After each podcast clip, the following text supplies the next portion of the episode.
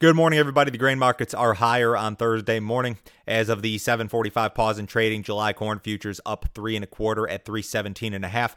July soybeans up five and three quarters at 838 and a quarter. July Chicago wheat up six at 523 and a half. July Kansas City wheat up five and a quarter at 482 and three quarters. July spring wheat up six and a quarter at 514.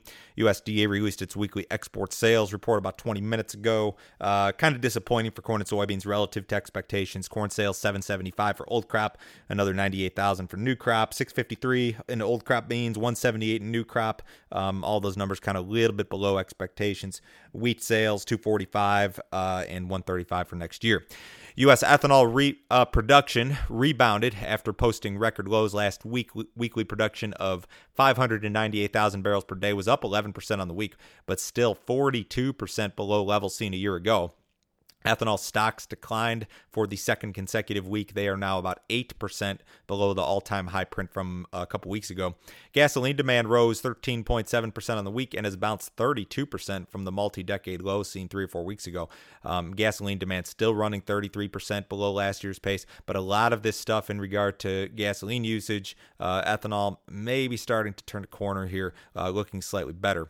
U.S. and Chinese trade negotiators will hold a telephone call next week, report, reportedly. Uh, the call will include some of the usual suspects. Uh, the Chinese vice premier, uh, Bob Lighthizer, reportedly will be on the call. The discussion will revolve around progress in implementing the Phase 1 trade deal after President Trump threatened to cancel the deal if China did not abide by the terms. Now, there are probably different ways to quantify what China has purchased so far in 2020. I think no matter how you crunch the numbers, they are not even close to the the pace needed to uh, hit that projection for this year or that target for this year. So we'll see how this goes.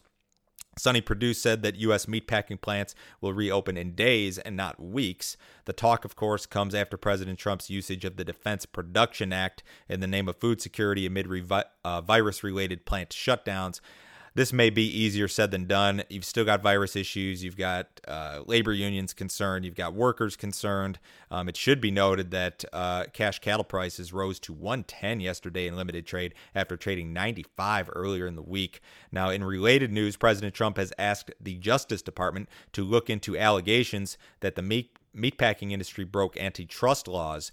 Uh, meat prices rose while prices paid to cattle producers fell, of course. Uh, Trump's quote here I've asked the Justice Department to look into it. I've asked them to take a very serious look into it because it shouldn't be happening that way, and we want to protect our farmers.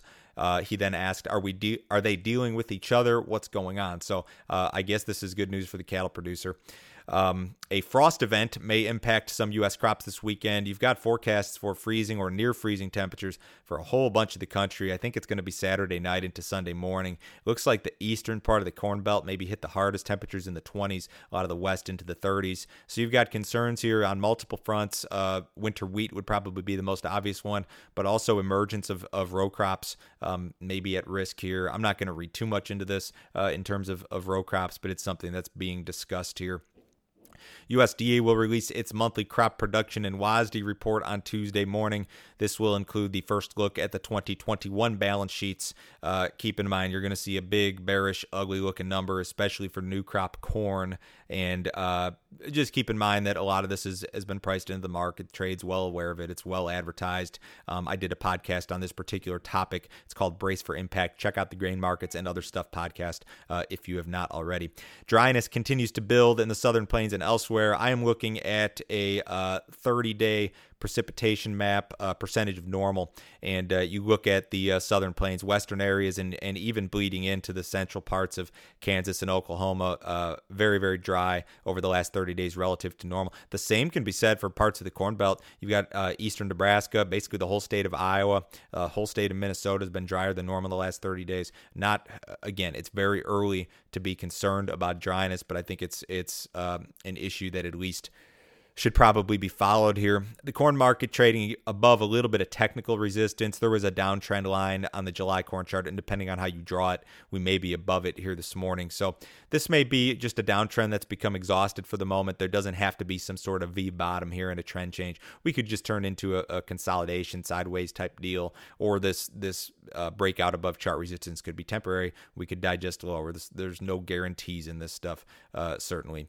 The soybean market still in the midst of a multi month downtrend. Uh, recent Chinese purchases certainly encouraging, but they haven't been enough to rally the market. It's really interesting when you look at the U.S. carryout situation. So the average trade guess for uh, old crop bean carryout is 488 million.